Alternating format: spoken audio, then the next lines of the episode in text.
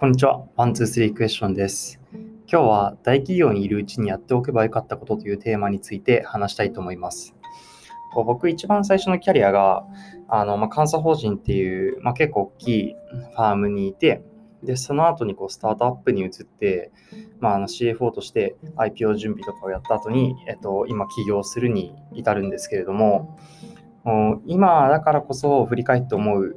大企業にいるうちにやっておけばよかったなっていうこととか、あとまあ、もしこれを社会人の一番最初のうちからやっていたら、まあ、こう結構大きく変わったんだろうなっていうような、まあ、そういった今だからこう分かる、まあ、自分の原体験を踏まえながらあの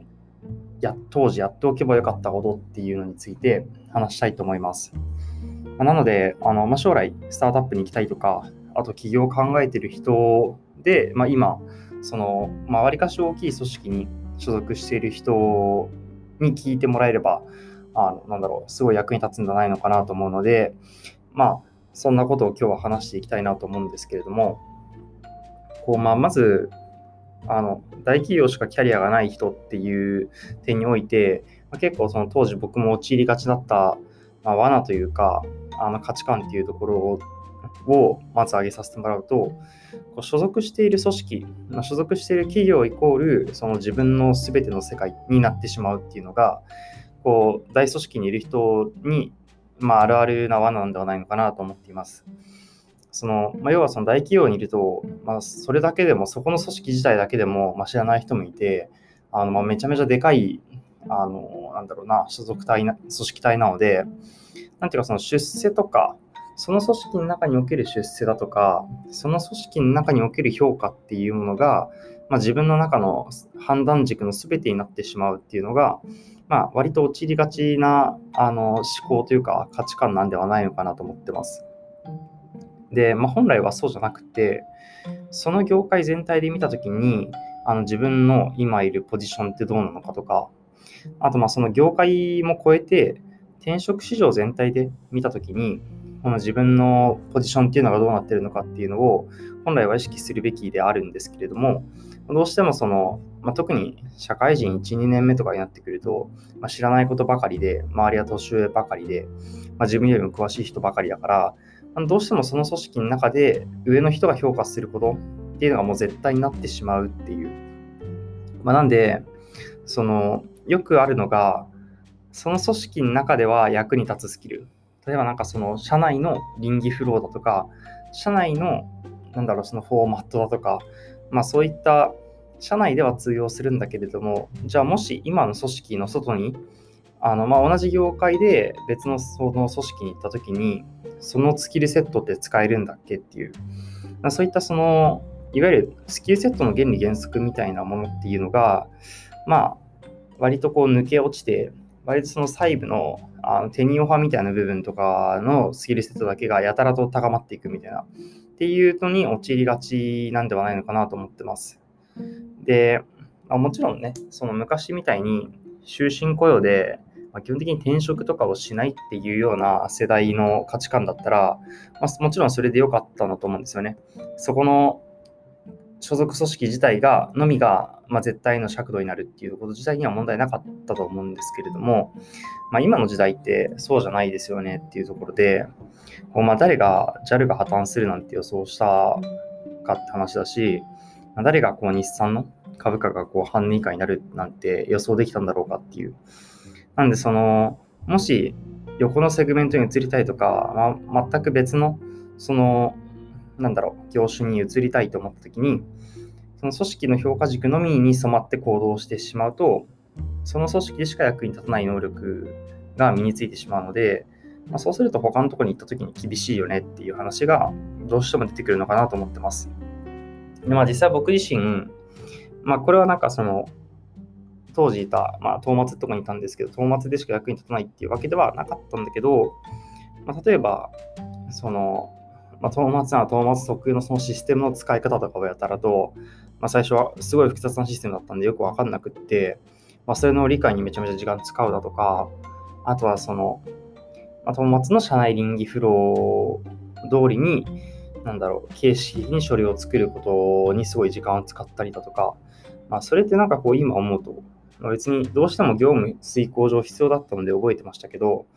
まあ、そこの時間ってなんか本来的にどうだったのかなって思うところもあるし、あと、なんだろう、テニオファ以外の部分でその能力っていう意味で言っても、まあ、僕は当時そのクライアントが結構海外、なんだろう、まあ、海外向けというか、割とでかい、本当にグローバルに事業を展開する会社だったので、その日本の会計基準ではなくって、IFAS っていう国際会計基準を、まあ、メインでゴリゴリやってたんですけど、まあ、それってこう今のスタートアップではまあほとんど役に立ってないし、あとはなんかすごいテクニカルなその会計処理みたいなところをいっぱいやってたんですけど、まあ、そのテクニカテクニカルな例えばなんだろう、なんか生物資産っていうその生き物を評会計で評価するみたいな、なんかその成長に伴って評価していきますみたいな、価値が上がっていくっていう。なんか赤ん坊はそんなに将来お金生まないから、あ赤ん坊はその今時点ではお金生まないけど、大人は今お金稼げるから大人の方が価値が高いみたいな、まあ、そんな中会計基準で、まあ、そういったのの処理とか、そういったもののそのレポートみたいなのいっぱい書いてたんですけど、こう今思うと、まあ、あんまりこう、それは役に立ってないなっていう。なんで、そのこうビジネスにおいて、本当に自分があの業界で、もしくは他の業界に行っても役に立つこうスキルセットを今身につけているのかどうか。でもし身につけられない環境だとするならば、まあ、それは環境を変えた方が多分将来長い目で見た時には多分役に立つと思うし、あのまあ、もしその組織内でその役割を変えることができないのであれば、まあ、早いうちに転職っていうその選択もあの頭に入れた方がいいんではないのかなと思ってます。で、っていうのが、まあ、そのテニオファー的な話の、そのまあ大企業で尺度、評価尺度っていうのが、その自分のいる組織だけに染まってしまうって話だったんだけど、もう一個が、まあ、そのスキルセットの面で、あの結構こう、なんだろう、一貫性がないというか、あまりこう将来見据えられてないで、えっと、まあやんなくてもいいような、やんなくてもいいようなっていうか、それが本当にその将来もし今やりたいことがあるんだったら直結してるんだっけっていう話があると思ってて、あの、まあ、よく僕の周りで相談を受けるのが、僕がその、まあ、会計士から、ま、CFO になったっていうこともあって、まあ、よくその CFO になるためにあの、まあ、勉強しておきたいみたいな。その例えば監査法人で下積みしときたいとか、あとはコンサルティングファーム行って下積みしときたいみたいな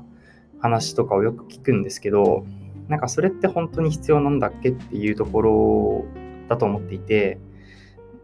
そのまあ、僕自身そのさっきも話した通り、まあ、細かい会計基準だとか、そういったテクニカルな処理とかっていうのは、まあ、実際にそのスタートアップに行った時に全く役に立たなかったんですね。どちらかっていうと、まあ、その CFO に必要な能力っていうのは、その例えば事業を理解する能力だとか、もはやビジネスモデルを作る能力だったりとか、あとはまあその組織を作っていくっていう意味で、そのまあ採用とかマネージメントの能力だったりもして、まあ、結構その会計で突き抜けるとか、そのファイナンスで突き抜けるっていうよりかは、まあ、割かしやっぱ経営者なので、まあ、ジェネラリストというか、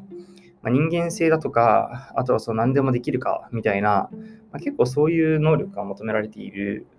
のが、まあ、そのま経営層というか CFO とか CEO とか COO だと思ってます。で、なので、まあ、そのスタートアップ、まあ、そもそもそのスタートアップと大企業だと、あのま組織のその構造も違うから、必要に能力、必要になってくる能力っていうのも全く違うし、あのまあ、そういった大きいところでその経験を積んだことが、まあ、一切役に立たないわけではないんですけれども、まあ、どうしてもその役に立つものっていうのが限られてくるっていうあの性質というか、まあ、そういったあのなんだろうな、まあ、そういった感じになってますと。なので、じゃあその戦略ファームに行って、あのそこで例えば経営コンサルみたいなことをやったから、それがじゃあスタートアップの CFO としての必要な能力なのかと言われると、なんか全然そうじゃないと思ってて、例えばじゃあ一流の経営コンサルとか戦略、先行みたいなところに行った時って、クライアントスタートアップじゃないですよね。もうどう考えても予算が2桁億円とかになってくる、まあ、本当に一部上場企業みたいなところとか、あとはその海外のそのでかいところになってくるっていう時に、当然その使える経営リソースもその会社とスタートアップとは違うし、いる人材の質とかも全然違うし、もうなんかそのスタートアップは制約があるけれども、大企業ってほとんど制約がない、無限にリソース使えるっていうような状況の中で、まあ、そこでいろんなケーススタディやったからといって、スタートアップでじゃあ活躍できるのかって言われると、全然活躍できないと思うんですよ。どっちかっていうと、そこでの経験が生きるっていう意味で言うと、まあ、その思考力だとか、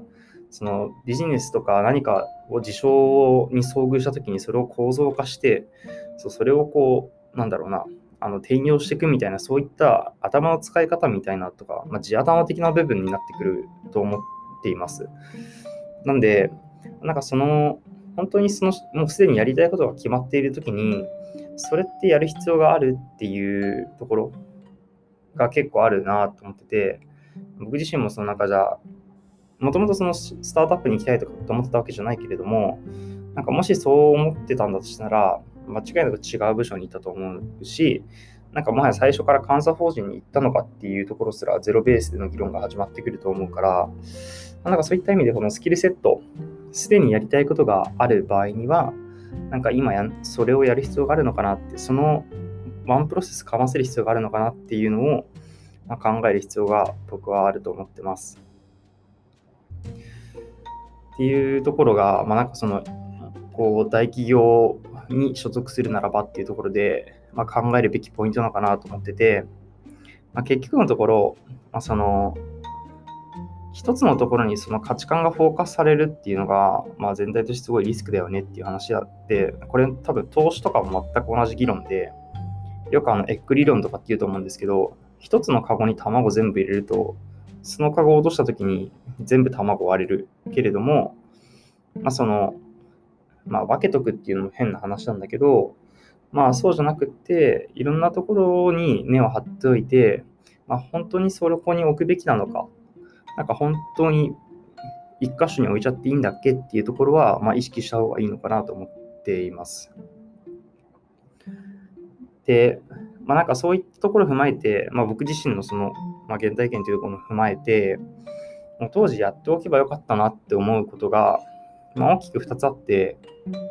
1つ目がその個人としての認知度を高めておくっていうことを、まあ、当時からやっておけばよかったなと思ってます。で、まあ、その特に個人の認知度っていう観点で言うと、あのまあ SNS とかでの知名度を高めておくとか、あとはその自分自身がなんかその一つ、例えば僕とかだったらなんだろうな、会計とか、あとまあスタートアップのファイナンスとか、なんでもいいんだけど、まあ、そういったところで一個そう特化して、なんかバイネームで活躍できるようなところまで、まあ、能力を高めておくか、認知度とかっていう、まあ、そういったことをやっておけばよかったなと思っていて、まあ、僕自身なんかその僕にしかできないような凄まじいなんだろう能力としての強みがあったわけではないのでそう思うと、まあ、SNS とかで情報を定期的に発信して、まあ、知名度をつけとけばよかったっていうのが、まあ、すごい今思うことです。で、まあ、知名度とかその認知度みたいなのって、どうしても形成するのに時間がかかっちゃうので、こうある意味その一番最初からやっておくな長い間運用しといて、ずっと定期的に運用していけば、やっぱ一定数のファンはついてくるんで、まあ、その結構レバレッジが、時間っていうものに対するレバレッジがすごい効く投資なのかなって僕は思ってます。なんで、まあ、社会人とか大学生の時から、なんか SNS とかやってきゃよかったなって思っていて、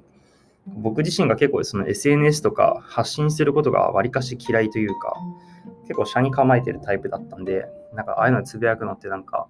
自己顕示欲の塊だろみたいな、っていうような感じの、こうなんか、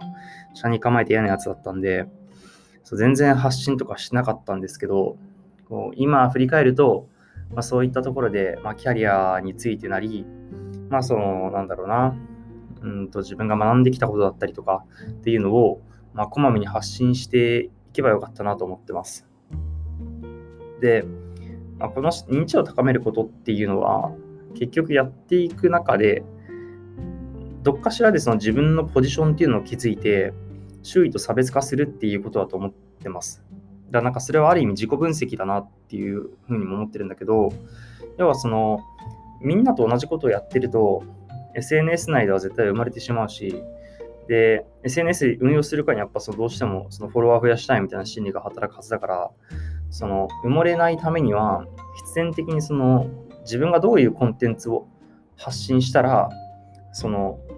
人人っていうか、その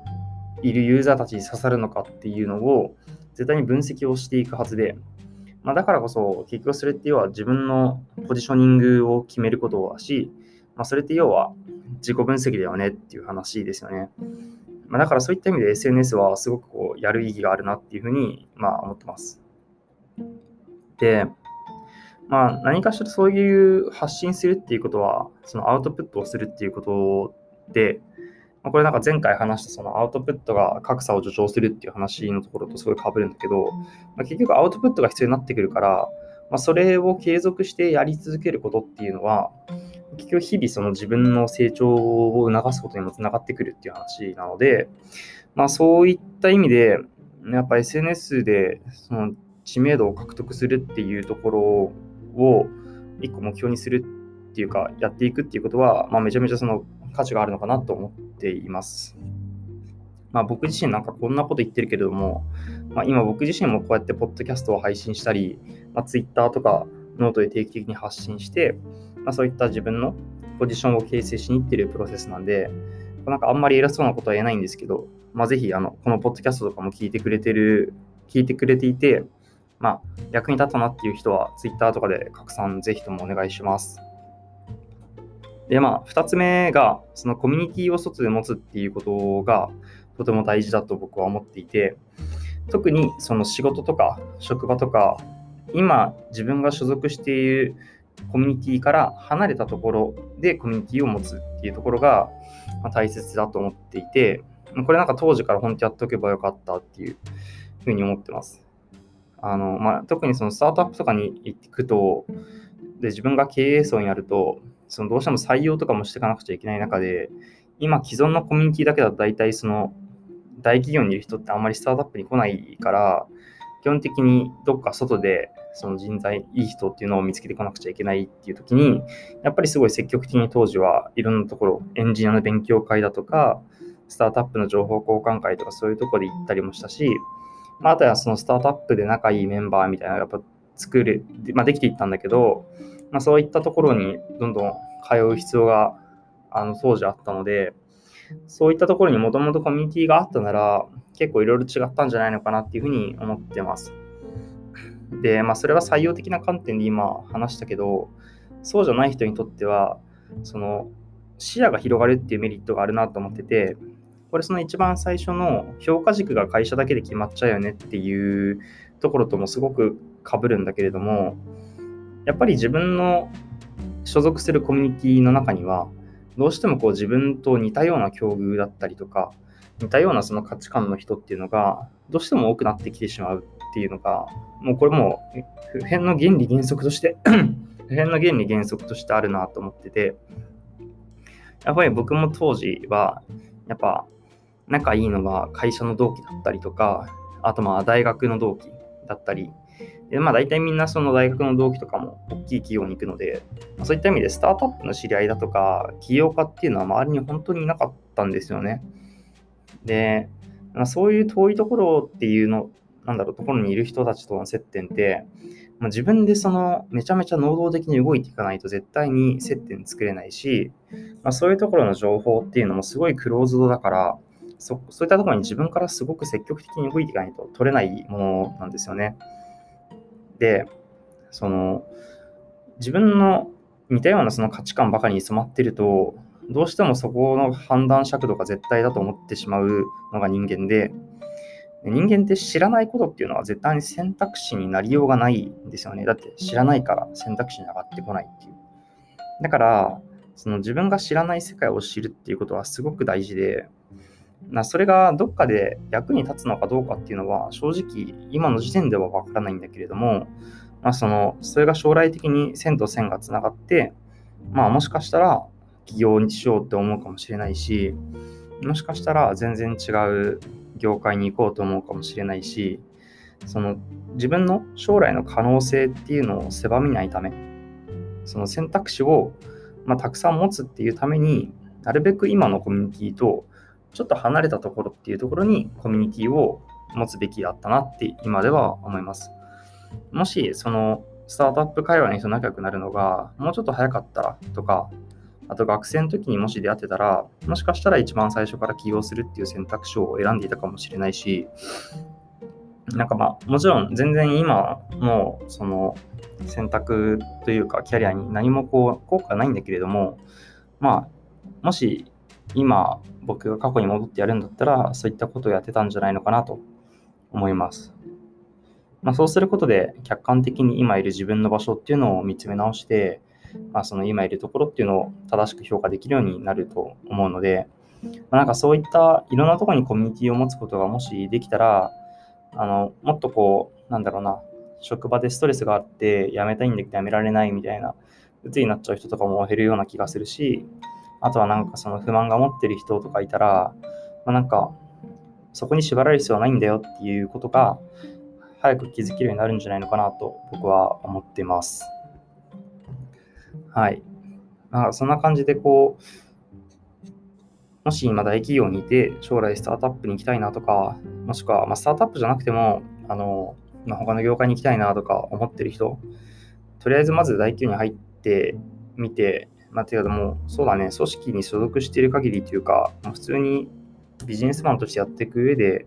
なんかこういう視点がもっと早いうちからあればよかったなっていうのが、まあ、僕が、うん、今となっては思うことです。はい。そんな感じで今日は大企業にいるうちにやっておけばよかったことについて話しました。今日珍しく長く話したんですけど、やっぱこう原体験を踏まえたキャリアの話って、まあ、結構上長になるというか、まあ、割と話すことがいっぱいあるなっていうところで、まあ、定期的にこういった話もしていきたいなと思います。はい。では、あの、もし役に立ったなっていう人は、ぜひ、サブスクライブっていうのかな？僕のポッドキャストサブスクライブって出てくるんですけど、定期購読になるんですかね。はい。ぜひ定期購読してください。ではまた。